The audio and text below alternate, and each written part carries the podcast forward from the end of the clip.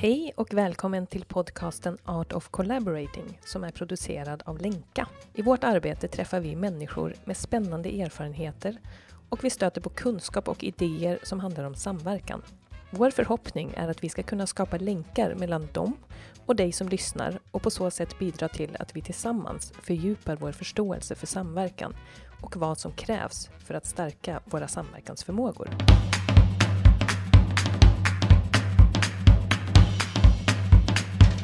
Jag heter Caroline Bottheim och driver tillsammans med Anna Singmark företaget Lenka.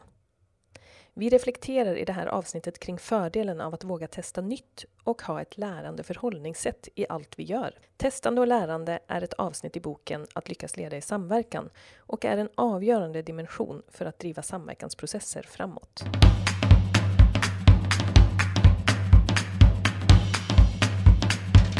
I detta avsnitt tänker vi att vi ska resonera lite kring en dimension som vi också eh, ser som viktig i samverkan, nämligen testande och lärande. Och eh, jag tänkte att jag börjar med att fråga dig, Caroline, vad, vad, tänker du just kring, om vi börjar med testande, varför blir det viktigt att faktiskt komma in i någon form av testande i samverkan? Det jag tänker spontant nu, det är väl att vi har kanske en tendens att sitta och snacka ganska mycket. Och eh, kanske för att vi inte vågar riktigt bara göra tillsammans av någon anledning. Vilket jag inte egentligen vet varför det är så svårt ibland. Men, men det känns lite som att man behöver tvinga sig lite att nu gör vi bara. Eh, nu kommer jag att tänka på en process som jag var inne i som där det precis var så där att man hade tagit fram egentligen haft en arbetsgrupp under en lång period som hade suttit och tittat på, ja det var en organisation som skulle ha en process då med, med sina målgrupper liksom. Göra lite på ett annorlunda sätt och samverka mer då eh, med varandra. Och sen så hade de ju tittat på det här och liksom utrett och sådär och eh, kollat med chefer att allt var okej okay och sådär. Och så var det liksom de här personerna som då skulle göra det. Och då kommer jag ihåg att vi sa att vi, att vi ställde frågan liksom, ja okej, okay, men vad, hur kommer ni göra nu nästa vecka när ni gör på det där sättet? Hur kommer ni få det att hända? Och då var det som att alla blev helt stumma och det blev liksom som att, nej men vi vet, alltså Nej, men det känns ändå som att eh, det är inga chefer med här nu. Eh, vi kan inte bara göra, alltså eh, det blev en väldig osäkerhet inför liksom att bara börja testa det kom jag bara på nu, den, det exemplet. Och då kom jag ihåg att vi liksom pushade lite och sa, men kom igen, bara gör någonting, någonting kan ni göra. Ni kan kalla till ett möte på ett annat sätt och vad vet jag. Eh, och sen, men det var liksom en sån tröskel att komma över för att börja, för, för dem själva, att börja liksom committa sig lite till att göra något på ett annat sätt. Men vi hade ju ett uppföljningsmöte typ några månader senare och då visade det sig att de hade gjort massa saker. Eh, och det blev ett väldigt eh, lärande av det. Eh, ja. Så att det finns ju en jättefördel med att snabbt testa. För då, eh, då ser vi ju direkt vad det är som är svårt och vad vi... Ja men bara det där kanske, att se att det är svårt att faktiskt börja göra något, är ju ett lärande i sig. Exakt. Ehm, jag, jag, när du pratade började jag också tänka på att eh, väldigt många samverkansprocesser eh, definieras utifrån ganska högt uppställda också målsättningar och, och visioner eh, om eh, ja, men, eh, liksom bättre hälsa eller eh, förstärkt tillväxt. Eller, att det blir också viktigt någonstans att, att liksom bryta ner det här långsiktiga med faktiskt konkreta aktiviteter här och nu. För det är ju när vi också ser att vi, vi åstadkommer någonting konkret tillsammans som vi, vi börjar känna att det är värt att fortsätta. Man brukar ju prata om low hanging fruits, att man faktiskt ser att det också sker någonting här. Det är inte bara något som, vi, som du säger sitter och pratar om, utan eh, det skapar också ökad mobilisering, att vi faktiskt gör något tillsammans. Och sen så tänker jag också på, vi pratar mycket om att samverkan är den här ett plus ett blir tre. Och att om man då kommer in med olika kompetenser och resurser från olika organisationer till exempel, så blir ju också det rent faktiska görandet är ju någon typ av försök till att manifestera att det faktiskt finns en potential. Ja, och kanske då precis en potential som, man, som är lite svår att fånga bara i reflektionen. För jag tänker att man upptäcker ju ganska mycket när man börjar testa. Det är ju också så, alltså särskilt i samverkan, när man inte känner till varandras sätt att jobba. Alltså vi kan ju sitta och snacka och försöka förklara för varandra väldigt, väldigt mycket. Men om vi då bara liksom tänker på eh, autopoesis och våra referensramar och att vi sitter och tolkar saker på väldigt olika sätt.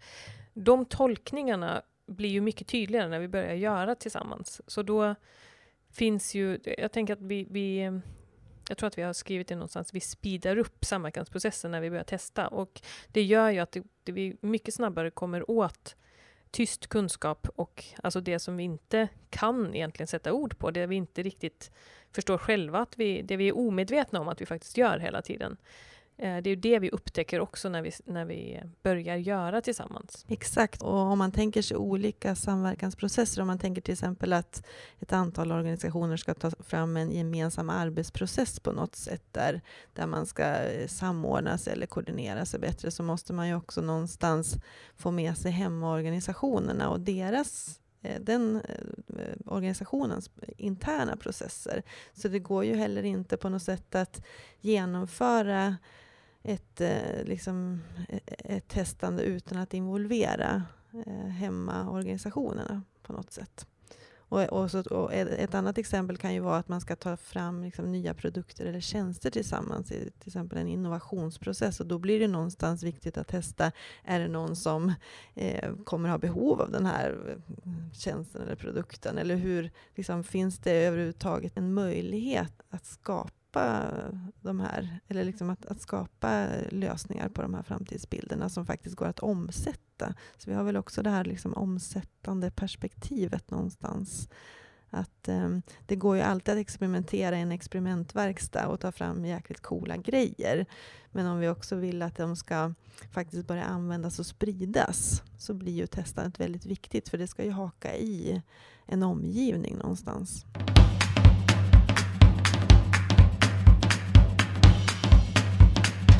Ja, och då tänker jag eh, att du var inne på att eh, involvera användare och målgrupper och så. Och det är ju också något som är så eh, intressant, för att det har man ju pratat om, apropå snacka, snackat om i väldigt lång tid. Men det är inte alltid man ser att det sker. Och eh, det är liksom, det är, det är igen det där som är lite intressant tycker jag, när, när det känns som att det finns en tröskel att ta sig över för att göra det. Eh, och där jag tänker ibland att det är något, eh, det handlar lite om att våga också. Därför att det som sker då när man gör det där, då utsätter man sig ju faktiskt för att det kan hända massa oväntade saker. Och det är väl det som Eh, är en jättepotential för lärande.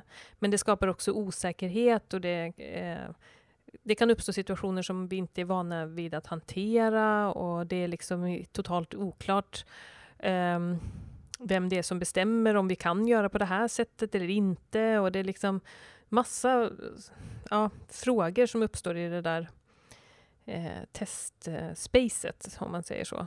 Jag vet att du, när vi började jobba tillsammans, eller vi var på ett uppdrag och skulle jobba med en, en innovationssamverkan, då pratade du om lyckade missar.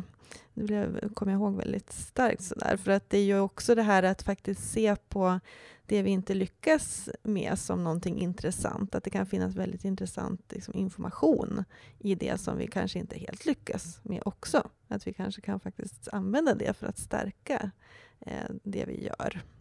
Ja, det är jätteintressant att du säger det, för att jag tror att jag ty typ har tappat bort ganska mycket att överhuvudtaget tänka i misslyckanden faktiskt. Men det är också lite så som vi jobbar nu. Vi, man kan väl säga också att vi testar oss fram ganska mycket själva hela tiden också med vårt företag. Att vi försöker liksom hitta nya sätt att driva företag på som inte eh, ska man säga, är totalt likartade de typiska eh, mönstren man kan gå in i där kanske.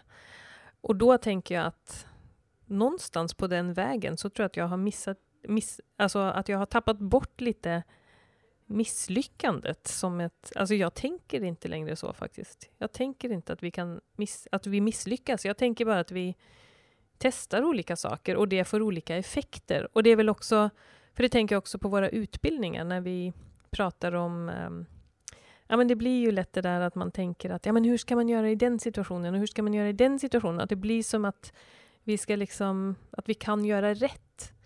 Och det är också det som jag börjar tänka att det, det finns inte rätt och fel. Det finns bara olika vägar och vi väljer någonting och det blir någonting av det. Och om det är lyckad eller inte lyckad, det vet Alltså det är bara, det är en erfarenhet liksom.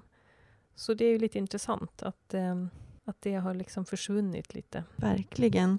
Och då tänker jag på eh, det här som jag tror kommer från Chris Agiris, det här eh, double loop learning and single loop learning. Som är single loop learning som är det här enkla lära, alltså nu är inte jag jättepåläst på detta, men som jag har tolkat det då, att det är att vi lär oss eh, något nytt inom våra vana referensramar kan man säga. Det är, liksom, det är ny information eller ny kunskap som bara byggs på på något sätt, men det är inte så jobbigt. Men däremot double loop learning kan vara ganska jobbigt, för det handlar om att vi ändrar på våra grundantaganden. Eller att de rubbas på något sätt och gör att vi måste tänka om eller ifrågasätta dem. Och det kan vara mycket mer... Ehm, det kan vi uppleva som mycket mer existentiellt eh, och eh, påfrestande, liksom att vara i en sån process. Och det, för det tänker jag, när vi pratar om lärande så kan vi också ställa oss frågan vad pratar vi om då egentligen? Vad är det för sorts lärande? Och jag tror att eh, mycket i samverkan, i samverkan finns det väldigt mycket potential för, för double loop learning. Alltså för att vi möts mellan, vi, får, vi kan ju få syn på massa blinda fläckar vi har i vår lilla del av systemet liksom, genom att möta andra.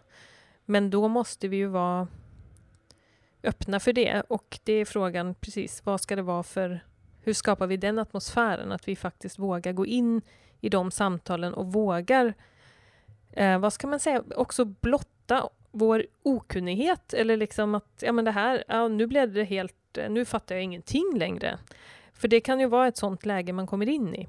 Och vi, vi pratar ju också i boken eh, om jazz och eh, att den här typen av processer är ganska så eh, ja, men komplexa och lite, lite messy. Och att det kan krävas också ett ehm, lite grann av ett ehm, improviserande förhållningssätt. Och att, att man i jazzen eh, på något sätt ehm, eh, vågar släppa lite på kontrollen och haka i varandra. Och att man kanske också kan, kan, kan någonstans Eh, Eh, bara efter en jazzsession, liksom sitta och, och, och jamma och, och snacka och, och, bara vara och hänga med varandra. Och det kanske är så att det också krävs lite mer av den här typen av informella sammanhang, även i ganska formella strukturer, där vi vågar eh, vara öppna och ärliga med våra lärdomar. Mm. Och kanske till och med lyssna på lite musik tillsammans. Eller göra något annat. Ja, men det, är, det är ju sådär, det kom, vi kommer ju liksom in i de där mönstren så snabbt. Eh, bara vi går in i det där konferensrummet med det fyrkantiga, eller inte ens fyr, det avlånga bordet och eh, som man inte kan flytta på. eh, och så. Och eh, ja, det är ju inte en jazzig atmosfär riktigt, kan man säga, i våra, på våra arbetsplatser oftast. Men det är frågan hur vi kan skapa den. Um, och um, ja, det är en, jag tycker det är en väldigt fin metafor för att det är, det är en väldigt um, men det är för att jag personligen gillar jazz. Men jag, jag tycker att det skapar ju en... Ja, men det försätter ju i alla fall mig i ett an, lite annorlunda tillstånd. Så det... Ja, tänk om vi har våra... Tänk om vi jobbar lite mer med lite jazz i bakgrunden. Om alla gillar det. Mycket spännande. Sen så finns det ju också eh, ibland ett befintligt eh, språkbruk kring lärande och som någonting som vi ska göra i efterhand.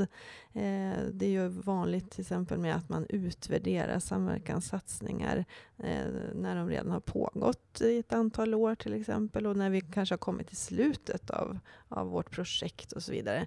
Och vi tror ju mer på att man faktiskt ehm, att vi tjänar väldigt mycket på att, att eh, ha ett lite mer processperspektiv också på lärandet. Att det är någonting som vi behöver göra kontinuerligt. Att eh, lyfta upp eh, liksom lärande reflektioner kontinuerligt under en samverkansprocess eller projekt. För det, det är ju någonstans, vi behöver lära oss hela tiden. Det är inte så att vi kan vänta till någon form av avslut till exempel. För då kan vi, riskerar vi någonstans att missa viktig information som gör att vi skulle kunna koordinera oss ännu bättre. Och det kan ju både handla om själva sakfrågan men också hur vi faktiskt driver den här samverkansprocessen tillsammans. Ja, och jag tror att vi eh, pratar ju om det som att ja, men dels vikten av att det är interaktivt, att man gör det tillsammans. Eh, men också att det får vara ganska, vad ska man säga, eh, i stunden, vad är viktigt i stunden också att prata om? För vi ger ju som ett förslag att, man, att vi kan utvärdera utifrån våra dimensioner till exempel och bara ställa frågan i en grupp, vad, hur lyckas vi just nu med att eh, ta tillvara våra olika kontexter eller ta tillvara potentialen mellan oss? Eh, och då få upp samtal som kommer synliggöra massa eh, likheter och skillnader i perspektiven vi har på den frågan. Och det gör ju att vi lär oss mer om varandra och liksom, ja, koordinerar oss bättre. Men det kan ju också, eller det, det finns ett värde, tänker vi, i att faktiskt ha några sådana eh, perspektiv eller frågor som man alltså kontinuerligt lyfter in ändå, eller tar upp i en samverkansgruppering. Eh, och, efter, och det är ju vår erfarenhet att det, när vi har använt den som en sån eh, utvärderingsmodell, att det har blivit väldigt eh, deltagarna upplever att det är väldigt relevanta samtal som förs då efteråt, som är egentligen strategiskt relevanta eh, och som man inte annars eh, per automatik kommer åt kanske. Så att det finns ju ett värde i att ha några fördefinierade utvärderingsfrågor som man tar upp, eh, men som man ändå då har en flexibilitet för vad är viktigast att prata om just nu.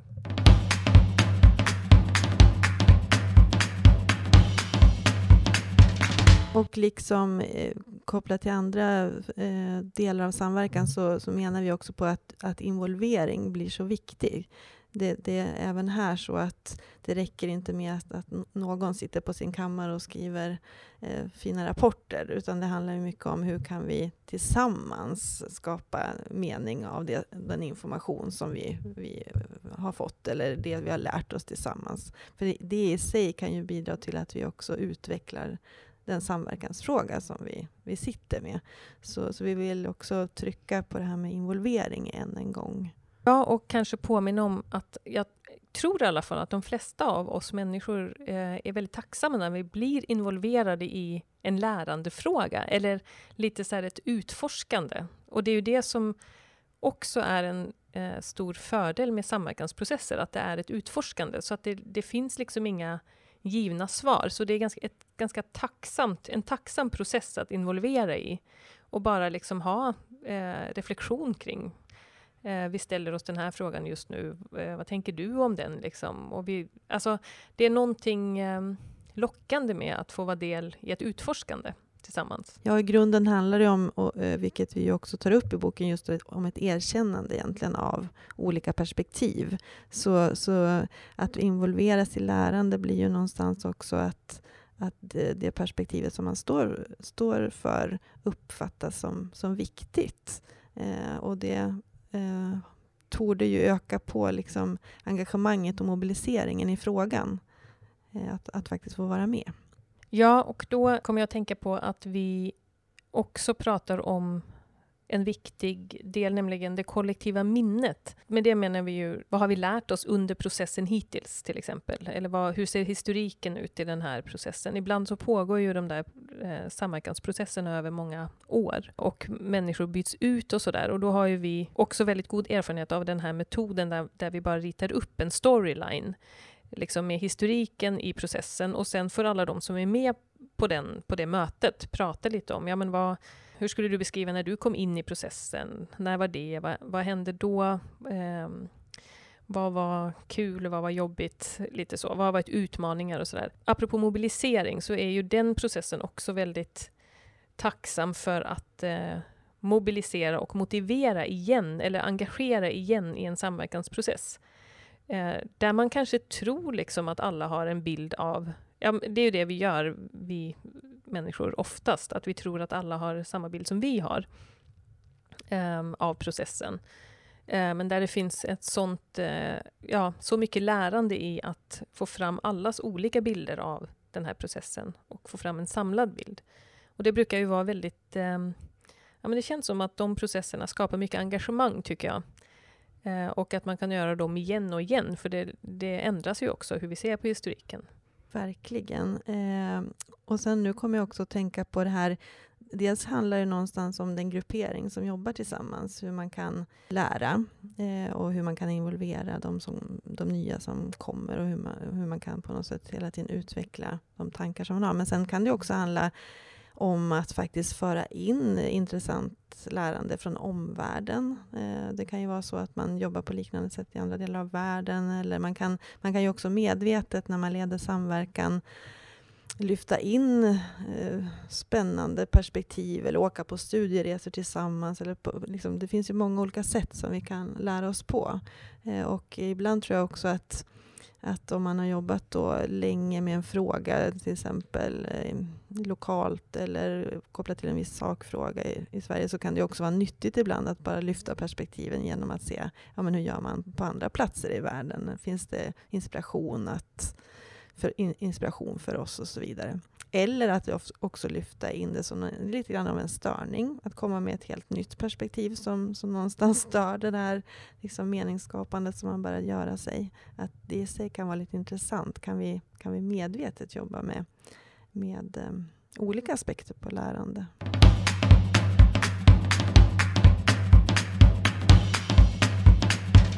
Nu kom jag på en annan sak, nämligen eh, vårt lärande. För vi har ju hållit på nu i alla fall på länka i fyra år eh, med att eh, utforska samverkan och försöka lära oss, både lära oss eh, om samverkan men också lära oss om att ha ett företag tillsammans.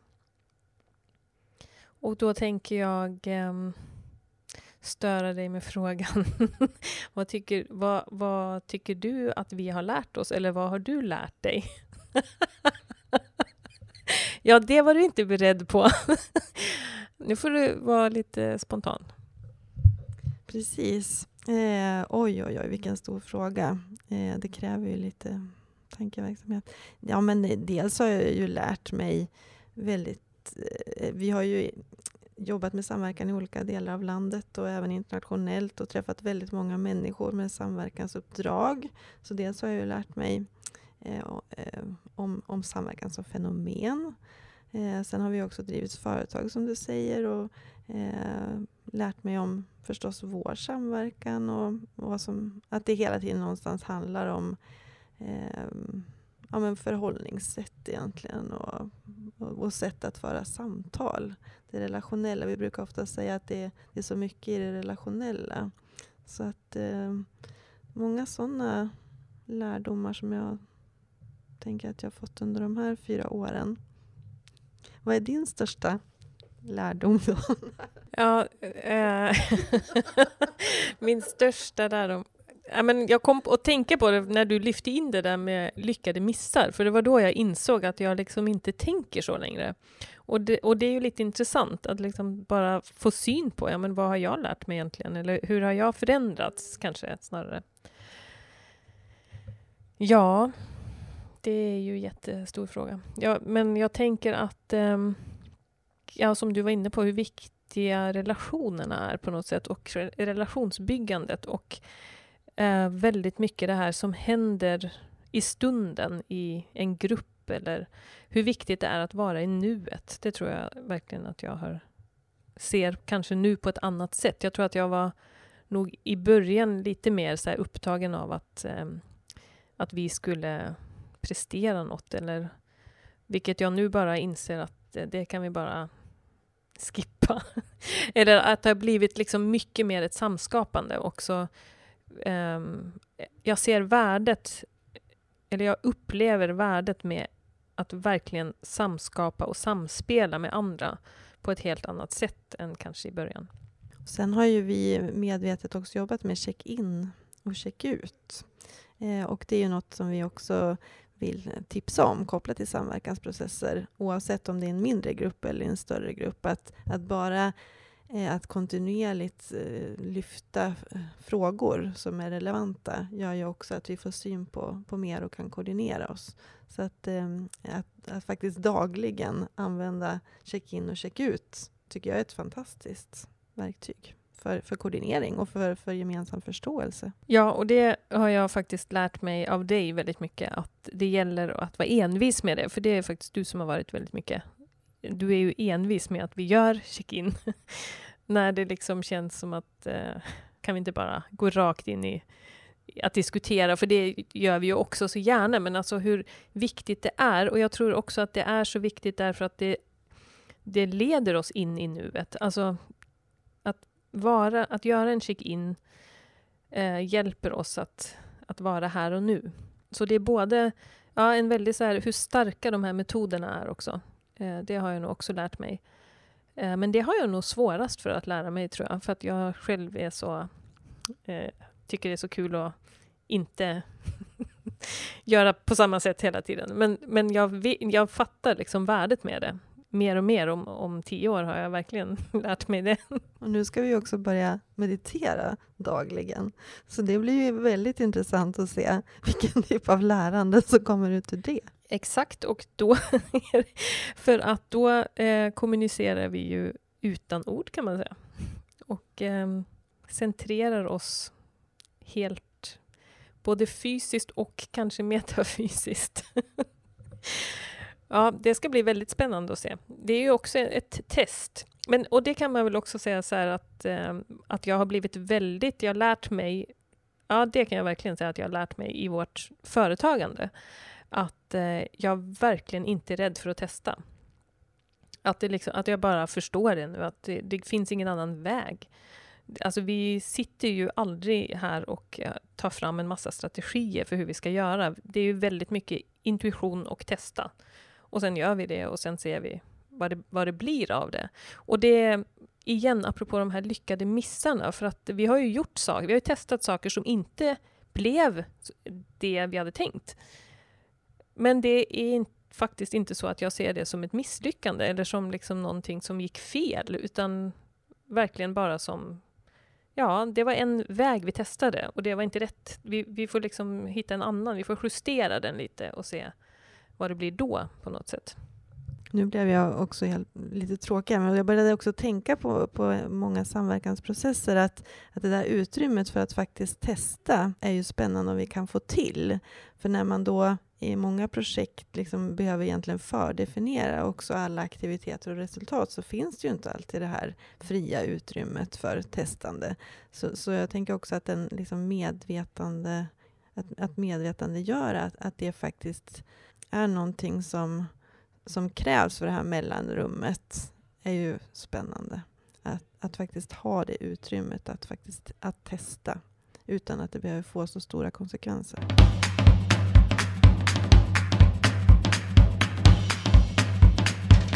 Tack för att du har lyssnat. Den här podden är producerad av Lenka och redigering görs av Emma Larsson som är skribent och dokumentärfilmare. Vi hoppas att du blev inspirerad och stärkt i ditt intresse för att fortsätta utforska fenomenet samverkan.